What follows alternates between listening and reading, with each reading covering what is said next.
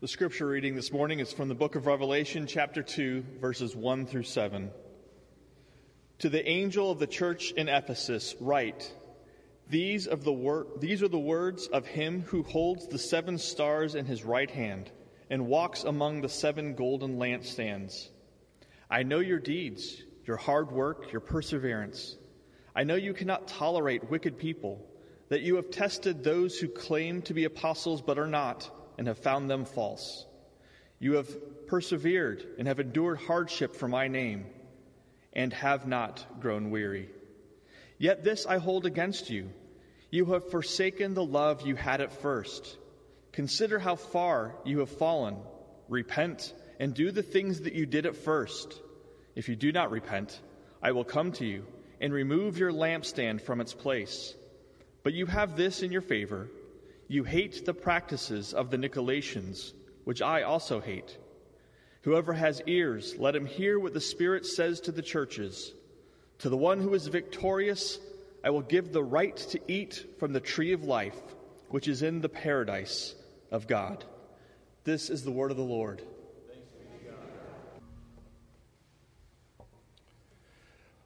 One of the things I've enjoyed the most uh, over the last few years is the ability I've had because of the church, uh, the missions committee in particular, to travel in different parts of the world.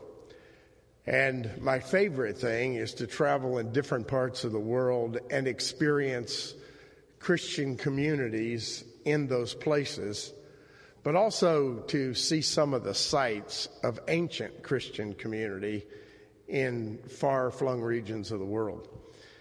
And one of the most enjoyable um, trips my wife and I took um, not long ago was to the country of Turkey.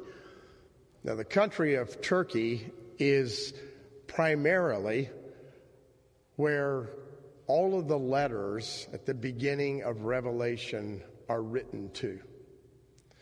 One of these days, I'm going to show you a map of the circle of churches. It's kind of an oblong circle of churches that the book of Revelation was written to. It would be really easy for me, those of you who know me, to completely geek out on the historical nature of the church right now. There are, in my opinion, so many fun things to talk about when it comes to the church of Ephesus and Sardis and a lot of places. But let me just give you an overview. Today, we're thinking about the church at Ephesus, where Paul addresses the first letter in the book of Revelation. Ephesus was a hugely important city. As a matter of fact, it had a population of 250,000 people, best estimate. Now, that might not seem huge to us, but that made it the fourth largest city in the Roman Empire. It shows you how significant it was. It was the capital city of the Roman province. And it also was sort of an administrative center. People from all over the Roman Empire would come there to work through governmental issues and to process papers and citizenship and all kinds of things like that. It was a busy city. It had in its uh, heart, I should say, the heart of the city, not because it was in the middle, but because it was the most obvious thing when you arrived, was a gigantic stadium of 25,000 seats. You can see that stadium right there. We were in that stadium, sat up there in one of those places, and I tried to imagine what happened there. But you know where my imagination was going? It was going to the Apostle Paul because he had been there. That was Paul's Ephesus. When you enter the city of Ephesus from the sea, there is a gigantic bay area. Now, because of a river that had a lot of silt in it, that bay is no longer a bay, but that's the way it was. And the major road from the bay into the city ran right into that 25,000 seat stadium. It was the heart of the city. It was also a commerce center. This is the road coming into the city from the Bay Area. It was a commerce city, and that particular street was what you might call a highway back then. It was 35 feet wide, and you could see the ruins on either side, whether buildings or pillars. It must have been a grand entrance into a city. It was also a place that had a lot of religious trappings in it. As a matter of fact, in the city of Ephesus, um, there were multiple emperor cult temples. That is, they were temples dedicated to particular emperors in Rome. For instance, uh, Claudius and Servus, and one dedicated that still remains in part to Hadrian. You can see just from looking at the intricacies of that architectural structure, it must have been beautiful. Another temple, which really dwarfed all of those, but is no longer in Ephesus because all we have is some of its ruins, was a temple to Artemis, or sometimes called Diana. This temple to Artemis was really the ethical, the religious center of the city. It was also, in many ways, the place where much commerce took place. And I'll say something about that in a minute. This city was also rich in cultural diversity and intellectual diversity. Um, this picture is a picture of a what remains of a library, a library dedicated to a particular Roman soldier named Celsus. That library was magnificent. And along with it, the temple to Artemis particularly, was one, known as one of the seven wonders of the world. So Ephesus was a dramatically important and fascinating place. It had a rich history in the Christian tradition. You may remember names if you know the story of Acts, names like Aquila and Priscilla, who were a part of that community at one time. You remember, remember the name of Apollos, he was a part of that community one time. And as a matter of fact, when Paul made his journeys and planted churches and helped disciples in those places, Paul spent more time in Ephesus than any other city. For a protracted period of time, he was there for a full two years teaching, the longest period of time.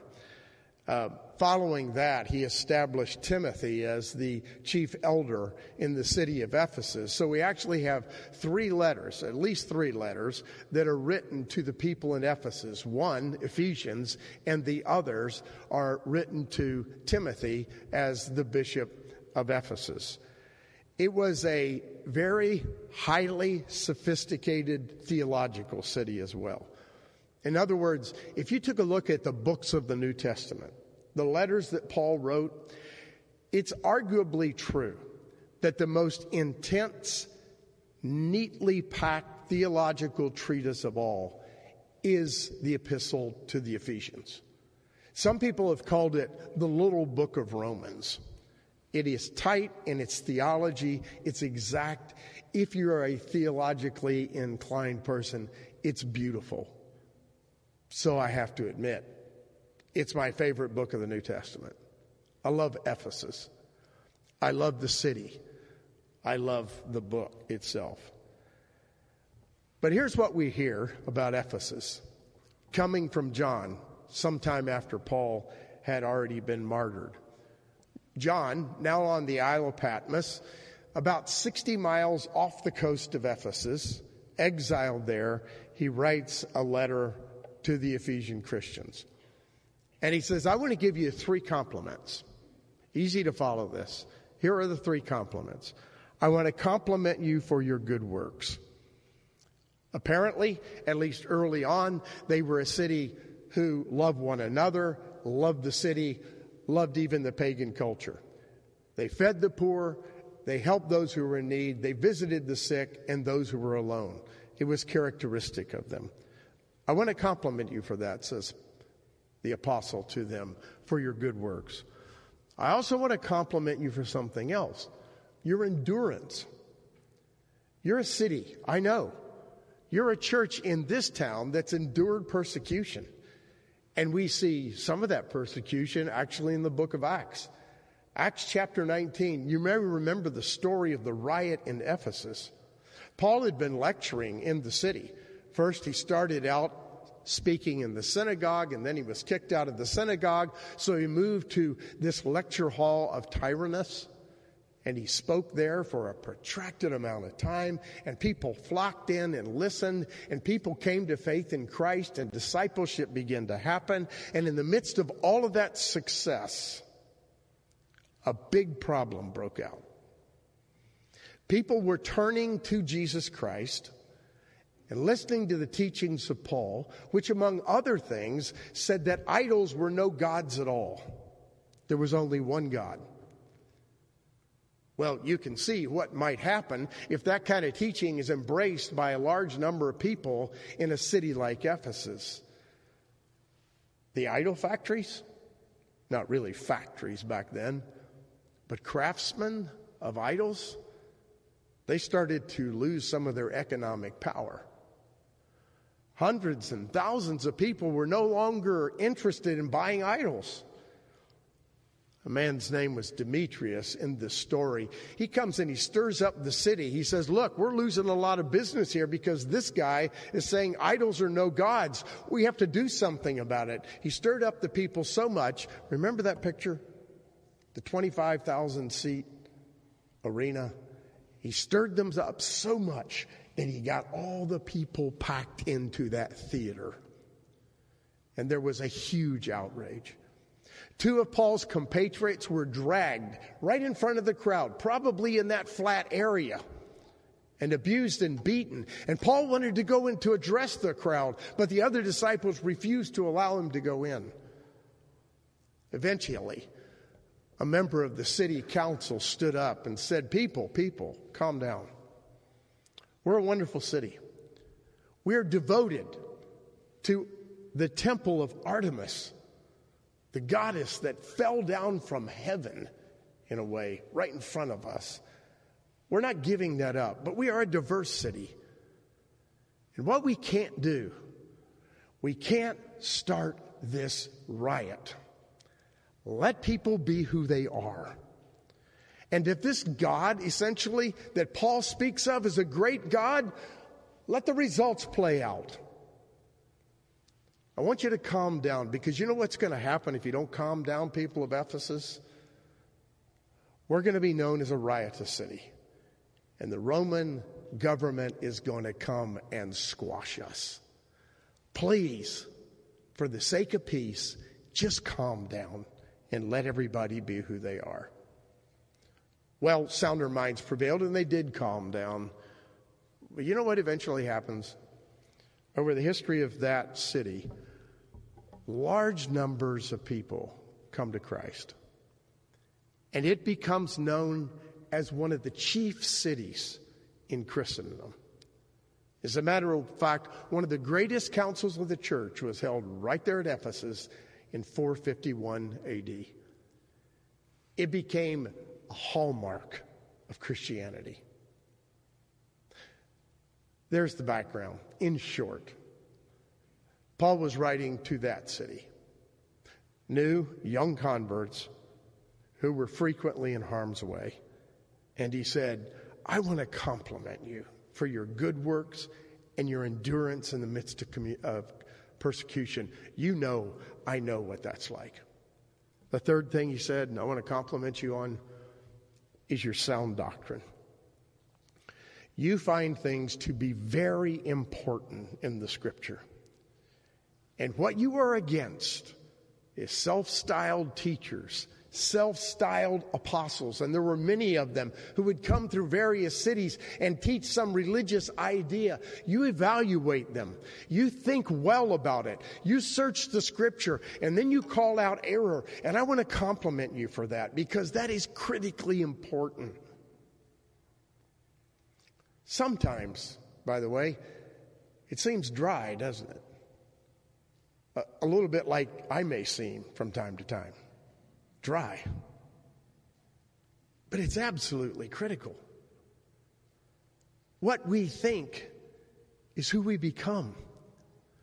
What we believe is played out from Monday through Sunday. Paul says, I want to thank you for being critical evaluators of doctrine. I want to thank you for thinking, for being a thinking people.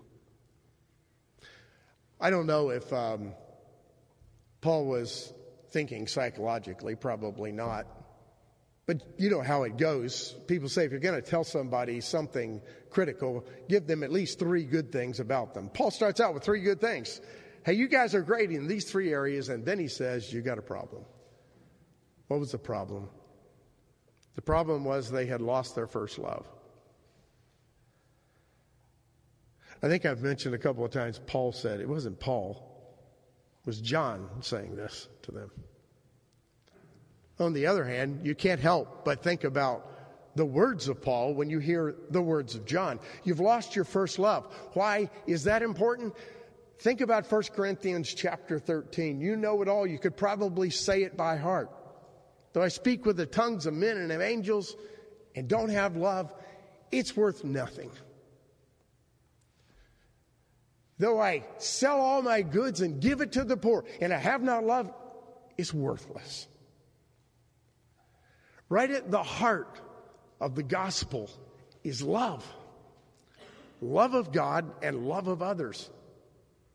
And John is speaking into a very heady group of people, people who are strict about their doctrine. And he said, I don't want you to forget something, namely the most important thing, love. It's at the center of it all. I can't imagine uh, that these people, when they heard that word, couldn't help but think about Paul's epistle where he named love as the most important thing. You say, what, what is the, the first love that they lost? Our immediate inclination is to say they have lost their passion and their love for Christ that they once had. Not a bad interpretation at all. On the other hand, when you take carefully a look at the text, you'll, you'll see a directive from John. Do the things you once did. Typically, do the things you once did means do the things that once demonstrated love.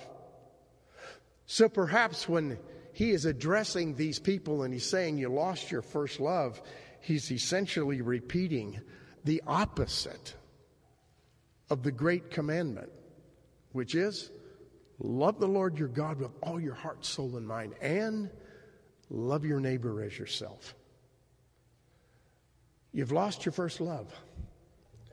You're not passionate about your love for Jesus. And your passionate love is not expressed in love towards others as it used to be. Return, he says, to your first love. By the way, it was really almost abnormal culturally for philosophers or religions to admonish their followers to love everyone. Your family, yes. Your tribe, yes. Your nation, yes.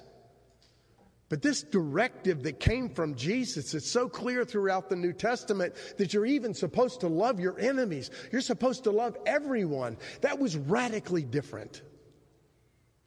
And I think John is reminding them of that radical difference.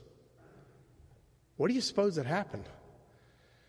How had they gotten to the place that he needed to address this issue in their life? Maybe because they're smart. Maybe because they're careful about doctrine.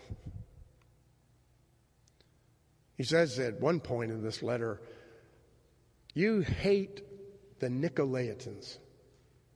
And I applaud you for that. I do too.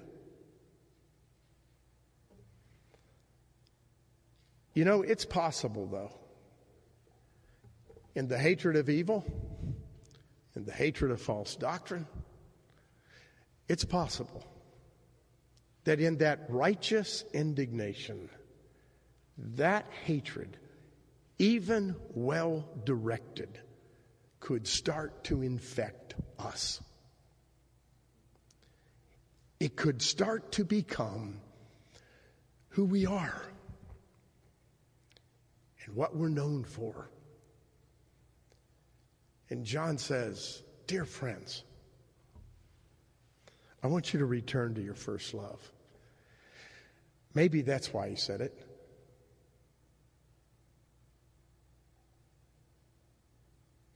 Let me pause um, and state the obvious. You know where we live. You know who we are. We're kind of a heady bunch. For the most part, we like to think and debate. Is it possible that our rigorous approach to the life of the mind could eclipse the love of the heart that we're supposed to have for one another and for others? I think it could. Maybe more than any other letter when I read it, this one seems like potentially it's addressed to us. What's the solution if those were, if that was the core problem? What's the solution? He gives three solutions. The first is this remember. Remember. Remember what it was like. Maybe he's saying when you first came to Christ. Remember that when I came to you and gave you the clear, perfectly clear doctrines concerning Jesus Christ, the one who is God in the flesh, the one who died to redeem you, the one who asked for your complete loyalty. Maybe, maybe you remember what that was like. And maybe he's saying what some of you have experienced and multiple people across the earth have experienced. When that reality dawns on you, all of a sudden a weight is rolled off of you. You don't have to keep searching for this and that and running after that idea and this idea, frantically trying to satisfy the inner longings of your heart. You have found the truth in Jesus. You know, it's not unlike falling in love. Maybe some of you remember a time where you were running and searching and trying to find him or her, and then you found them. And then the frantic search was over, and then your heart was satisfied. You had peace. Maybe John's saying that. Return. Remember. Remember what it was like when you had your first love. Maybe he's also saying, remember what Christian community was like when you found your first love? Remember how you loved your community Remember how you loved everyone when you understood the teachings of Jesus. Remember how in community, can we think about the book of Acts? You were all together in one accord. You were all together in community supporting one another. Remember that and remember how you loved the world and reached out to it. Remember Christian community. Remember an intimate love with God. So he says, remember it. And then he says, repent. I'll put it differently. Enough with all the excuses, John says. Allow yourself to acknowledge the dullness of your love. That's what repentance is on this occasion. It's repenting of the dullness of your love. It's repenting of this. Do it, says John. Admit you've, admit you've lost your focus. Admit that your hatred for false doctrine has created you in you a critical and a harsh spirit that's hurtful towards others. Repent of it. And then the third solution, return. Very simply, return. Return to the beginning. Again, I think a template comes from the book of Acts. Return to that time where you were passionate about the teachings of the apostles, the study of the scripture. Return to that time where you were passionate in prayer. Return to that time where you cared for one another and no one was without. Return to that time where you loved one another and everybody in the community knew it. Can I say that again? They may have thought you were weird. They may have thought that you had crazy ideas and that your singular devotion to one God was just foolish. They may have thought a lot of things, but they never wondered about your love. Because you love one another. Remember the words of Jesus in John's gospel? This is it. They'll know you're my disciples when you love one another. And they never doubted that you actually love the world. Do you know that was one of the chief characteristics of the first century church? They loved the world. They loved people. They invited everyone in. They welcomed the stranger. They embraced the nomad. They supplied the needs of the poor. They loved like Jesus loved. I want you to return to that, says John.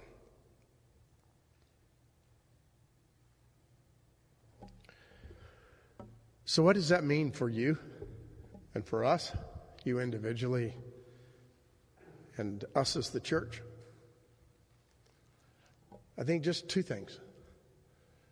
One, in order to hear this word and take it seriously, we must take a fearless inventory of ourselves and our church. We have to ask difficult questions about who we are and what we've become as individuals and as a church. It might not be true, my friends. Matter of fact, let me state it more directly. I don't think it is true that we are hateful, revengeful, nasty people. On the other hand, there's a lot of people who think we are. You know from the survey we did recently. What should that mean to us? We can say, well, they just hate us and misunderstand, or we can say, what is it about us that contributes to that public understanding? If we ask that serious inventory question, maybe we will be driven to repentance and remembering and returning. We don't just love one another, we love our world and it ought to be so evident that people can't think of us without thinking of that. Return to what you once did as well. It's clear that in the first century church, the church was known as people who not only helped one another, but helped others. You know, it wasn't a. Um, a so called sophisticated, and I use that word in a pejorative way, it wasn't a sophisticated form of abortion in the first century church. But there was abortion nonetheless, and part of it was just abandonment of children. Children would be left on the front steps of a temple or a city complex or in a square. You know what the Christians were known for? Picking them up and making them their children. What a way to address an evil with nothing but pure love. That's what the church was known for. Are we known for the same kind of disposition, the same kind of thing? Are we known as a people who disagree but love? Who actually call out evil doctrine but still love? Who preach against sin but love those who live in sin? We ought to be those people. Because if we are, I think we're returning to our first love. Let's follow the admonition that was given to the church at Ephesus and see what effect it has on us as the church of Jesus Christ. Will you pray with me? Lord, sometimes um, your word makes us happy. Sometimes your word makes us uncomfortable. Sometimes, we must admit, your word just confuses us. And so, in the midst of those three experiences joy and discomfort and confusion, we ask you to help us understand. We ask you to allow the words of the scripture to penetrate our hearts. Not just what they meant to a first century culture, but what they might mean to us. We don't have all the answers about what that might mean to us. But your Spirit can impress on our hearts what it means to remember, to repent, and to return. So that we pray, Lord, now that your Spirit will do the work that only your Spirit can do in our hearts by faith, and that you will give us the will to follow. In the name of Christ our Lord, we pray. Amen.